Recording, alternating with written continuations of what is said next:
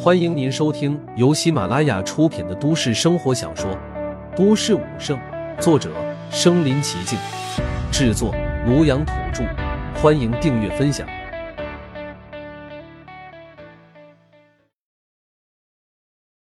第四十二集，战力飙升。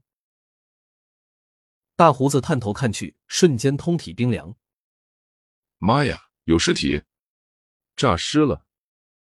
其实几人本就是来盗墓的，看到尸体本不该惊慌，可刚才的诡异情况让大胡子如惊弓之鸟。如不是诈尸了，棺材板怎么会自行飞出？四人观察了一会，发现里面的尸体没动，不过却有一抹生机在他身上涌动，甚至还能感受到大道韵律。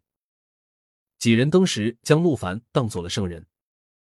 他，他到底是死人还是活人？好强大的生命力，好强大的气血。是啊，这模样怎么看都不像死了。听说圣人死后，尸体万年不朽。别多想了，快看看有没有宝物拿。大胡子道：“听说古代人喜欢把宝贝放在人嘴里，这样能保持宝贝灵性。”说着，大胡子贪婪的要伸手从陆凡嘴里往出口东西，谁知陆凡猛地睁开眼。大胡子吓得一屁股坐在了地上。他他活了！四人皆吓得汗毛倒立。人在受到巨大惊吓时是跑不了的，双膝会发软。只见四人张大嘴巴，如石像般呆立原地。下一刻，陆凡也从棺材内走了过来。荒古圣体的确可以帮他脱离棺材。走出棺椁，陆凡看向几人：“你们是盗墓者？”他的语气平淡如水。四人，一个宗师，两个高级武师，还有一个中级武师。你，你究竟是什么人？对，你是人是鬼？四人瑟瑟发抖，只觉得脊背有阵阵凉气吹来。正在盗墓，死人突然活过来，太他妈吓人了。我自然是人。听到这句话，四人总算松了一口气。只要是人，就不用那么害怕了。而且冷静下来后，几人发现陆凡修为平平，只是初级武士实力。哼，臭小子，装神弄鬼是吧？棺材里怎么是空的？你小子把宝贝都藏哪了？陆凡淡淡一笑，棺材内最大的宝藏便是那荒古圣体诀，而现在已经被他装入脑海中了。见到陆凡不说话。几人的贪婪化作了凶戾，看着四人眼神中渐渐露出的杀意，陆凡就明白了对方的想法。在旁人看来，陆凡的修为不过只是武士罢了。杀了他！大胡子抽出一把刀，朝着陆凡就砍了下去。寒芒乍现，大刀直奔陆凡脑袋砍去。其余几人淡淡一笑，仿佛已经看到陆凡脑袋搬家的画面了。几人正欲去棺材内寻宝。一声巨响后，其余三人连忙扭头，登时大惊失色。只见大胡子的刀被陆凡单手扼住，手毫发无损。大胡子傻眼了，他刚才那一刀绝对是用尽全力，高级武士一击连坦克都能摧毁。怎么会这样？那少年居然徒手接住了。大胡子还想抽回刀，结果他无论怎么用力，都撼动不了分毫。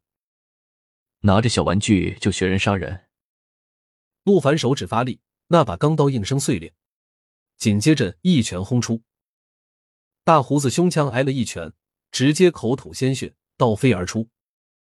望着足足飞出几十米的大胡子，剩余三人疯狂后撤，太吓人了。那位宗师强者最为果断，跑得最快，呼吸间他就冲向了大殿门口，逃。此时他脑海中只有这一个念头，什么宝贝都没有命重要。可当他刚冲到门口，一个身影骤然出现在了他的面前。逃得走吗？陆凡杀意已决。原本陆凡没有杀他们的打算，可这些走江湖多年的歹人，若是不铲除，日后绝对会被惦记上。这几人方才贪图宝物动了杀心，为他们引来了大祸。陆凡挥舞拳头，虚空一阵波动。猛然间，一股巨力打在了那人的小腹。你你不是武师，这力量，难道你是战将？可惜他永远不会知道答案，就气绝了。那少年随手就击杀了一位宗师境高手，剩下的二人都慌了。他到底有多强？看起来也就十七八岁，难不成是大宗师，甚至是战将？求您饶命啊！我们知道错了。两人下跪求饶。死。陆凡面无表情的吐出一个字，直接将剩余两人也灭杀了。自从人类遭遇大灾变。每个人都对战斗、搏杀、死亡不再陌生，哪怕是一个普通的高中生，对于杀人这件事也看得很淡，丝毫没有情绪起伏。更何况是陆凡。转瞬间，陆凡连杀四人，简单的处理了一下现场，陆凡只能暂时先离开地宫了。毕竟他离开太久了，会被怀疑。地宫内有圣人至宝，陆凡无论如何都要得到手。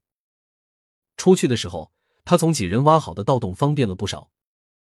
陆凡从防空洞再度来到外面后，天空已经泛起鱼肚白了。这一夜可真够累的。陆凡摇摇头，步行朝着家的方向走去。陆凡回去时顺手买了三份早点。当庞博和岳琳琳起床后，只以为陆凡是刚起床，也没多问。吃过早点，陆凡手机响了，是一条信息，张志伟发来的。明天要举办发布会，宏威武馆多了一位大宗师，而且改弦更张，总馆长也换人，自然要公之于众。陆凡扫了一眼短信，便没再理会。再一转头，岳琳琳打开电视，拿着一包薯片，边吃边看起了电视。哥，吃点吗？谁像你这么幼稚，还吃这些膨化食品？陆凡吐槽一句，很快注意力被电视吸引了。此时，电视上正在播放当地新闻，一个记者正在宏威武馆外做采访。他问向一个宏威武馆的工作人员：“听说昨夜武馆发生了诡异的情况，具体是什么？可以和我们说说吗？”